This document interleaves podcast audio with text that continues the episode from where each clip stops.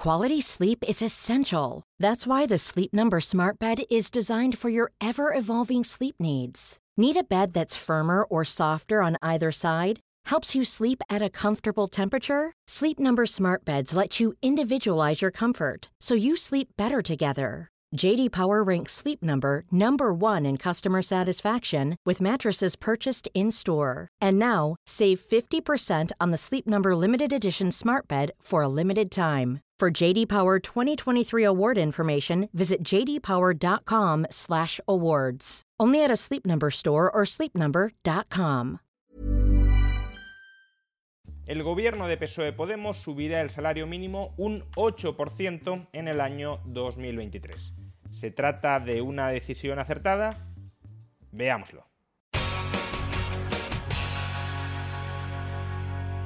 El gobierno de PSOE Podemos finalmente incrementará el salario mínimo de 2023 en un 8%. Lo subirá hasta 1.080 euros mensuales en 14 pagas, lo que equivale a 1.260 euros mensuales en 12 pagas. Desde el año 2018, el salario mínimo en España se ha incrementado un 46,5%, lo cual no significa, evidentemente, que los trabajadores que perciban, que sigan percibiendo el salario mínimo, hayan visto incrementar su poder adquisitivo en un 46,5%. Y es que durante este periodo también hemos sufrido una de las inflaciones más elevadas de nuestra historia reciente. De hecho, si a lo largo del año 2023 experimentáramos una inflación del 3,5%, el poder adquisitivo que habrían ganado desde el año 2018 aquellas personas que cobren el salario mínimo sería del 25,5%. Repito, el salario mínimo en términos nominales se ha incrementado un 46,5%, pero el poder adquisitivo de quienes perciben ese salario mínimo habría crecido en un 25,5%. Tan es así que, como podemos observar en este gráfico, donde se representa la evolución del salario mínimo en términos nominales y en términos reales, es decir, descontando la inflación en España, podremos observar que, repito, si la inflación a lo largo de 2023 es del 3,5%, a pesar de esta subida nominal del 8% que acaba de anunciar el gobierno, los trabajadores que perciban el salario mínimo cobrarán en términos de poder adquisitivo menos de lo que cobraban en el año 2020. Esta es la magnitud del empobrecimiento del expolio inflacionista al que han sido sometidos muchísimos españoles no solo aquellos que perciben el salario mínimo, sino también muchos otros. Que el salario mínimo real de España termine 2023 por debajo del nivel que exhibía en 2020 no significa, no obstante, que esta subida, que esta revalorización nominal del 8% que acaba de anunciar el gobierno vaya a ser inocua, no vaya a tener efectos negativos sobre la economía española y más en particular sobre su mercado laboral.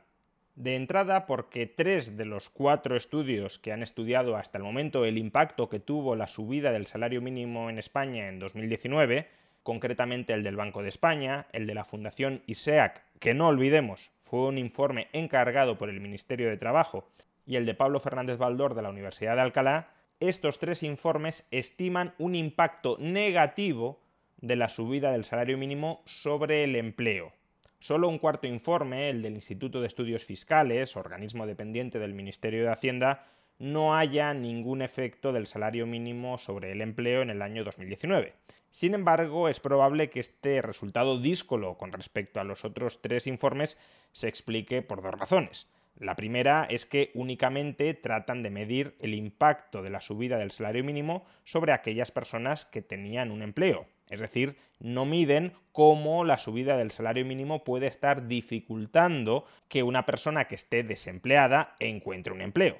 Y en segundo lugar, porque tratan de estimar el impacto sobre el empleo de la subida del salario mínimo utilizando como referencia qué les ocurrió a aquellos trabajadores que antes de subir el salario mínimo ya cobraban salarios muy cercanos al nuevo salario mínimo y por tanto cabe pensar que ese grupo de trabajadores que ya venían cobrando más o menos lo mismo que el salario mínimo serán los menos afectados por la subida.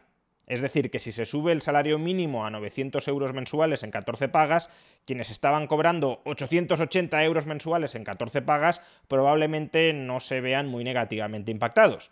Pero aquellos que cobraban 770, sí. De hecho, uno de los resultados más interesantes del trabajo de Fernández Baldor, del que hemos hablado con anterioridad, es que pone de relieve que el grueso del impacto negativo sobre el empleo de la subida del salario mínimo se concentra en aquellos trabajadores que cobraban menos con respecto al nuevo salario mínimo. De modo que los resultados del Instituto de Estudios Fiscales en realidad no tienen por qué ser incompatible con los resultados de estos otros tres informes que sí hayan un impacto directo negativo de la subida del salario mínimo sobre el empleo y en algún caso un impacto directo negativo muy relevante. Por supuesto, cabe pensar que la evidencia anterior es incompleta y que quizás si hubiésemos medido los efectos de la subida del salario mínimo durante más años, no solo en 2019, las conclusiones habrían sido distintas.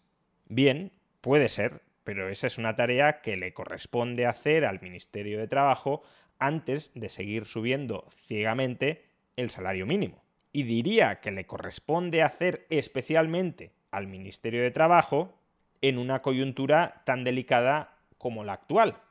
¿Y cuál es esa coyuntura tan delicada? Pues la cierta ralentización económica en la que ya se encuentra la economía española y que tal vez, obviamente no lo sabemos, no tenemos una bola de cristal, pero que tal vez se extienda a lo largo del año 2023. ¿A qué ralentización económica me estoy refiriendo? En la segunda mitad de 2022 la economía española únicamente creció un 0,44%. En términos anualizados, menos del 1%. Por mucho que el gobierno repita que en el año 2022 crecimos al 5,5%, mucho más que China, en realidad en el segundo semestre del año 2022, en la segunda mitad del año 2022, crecimos en términos equivalentes anuales menos del 1%. Y precisamente por esta ralentización, muy profunda ralentización del crecimiento económico de España en la segunda mitad de 2022, también durante esa segunda mitad de 2022 destruimos netamente empleo. A finales de 2022 había casi 80.000 personas menos trabajando en el sector privado que a mediados del año 2022. Y no pensemos que esto se debe a cuestiones estacionales la tasa de paro desestacionalizada de España en el segundo semestre del año aumentó. Aumentó tanto en el tercer trimestre del año como en el cuarto trimestre del año.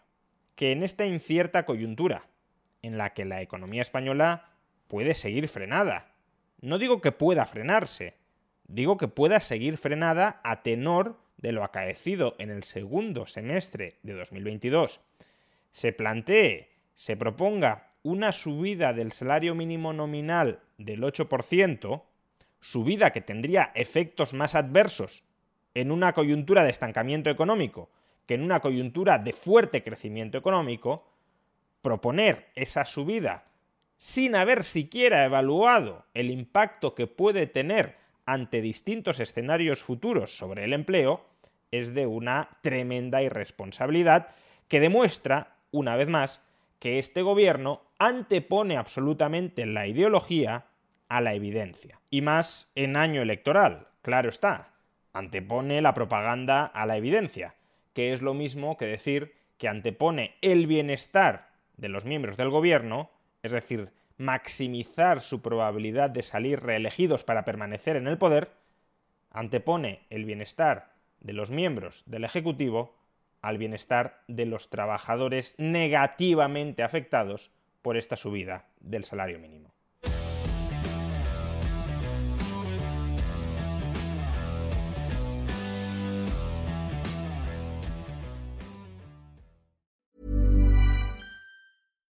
When you make decisions for your company, you look for the no-brainers. And if you have a lot of mailing to do, stamps.com is the ultimate no-brainer. It streamlines your processes to make your business more efficient, which makes you less busy. Mail checks, invoices, legal documents, and everything you need to keep your business running with stamps.com. Seamlessly connect with every major marketplace and shopping cart. Schedule package pickups and see your cheapest and fastest shipping options from different carriers. With rates up to 89% off USPS and UPS rates. And with the Stamps.com mobile app, you can take care of mailing and shipping wherever you are. Make the same no brainer decision as over 1 million other businesses with Stamps.com. Sign up with Code PROGRAM for a four week trial, plus free postage and a free digital scale. No long term commitments or contracts. That's Stamps.com. Code PROGRAM.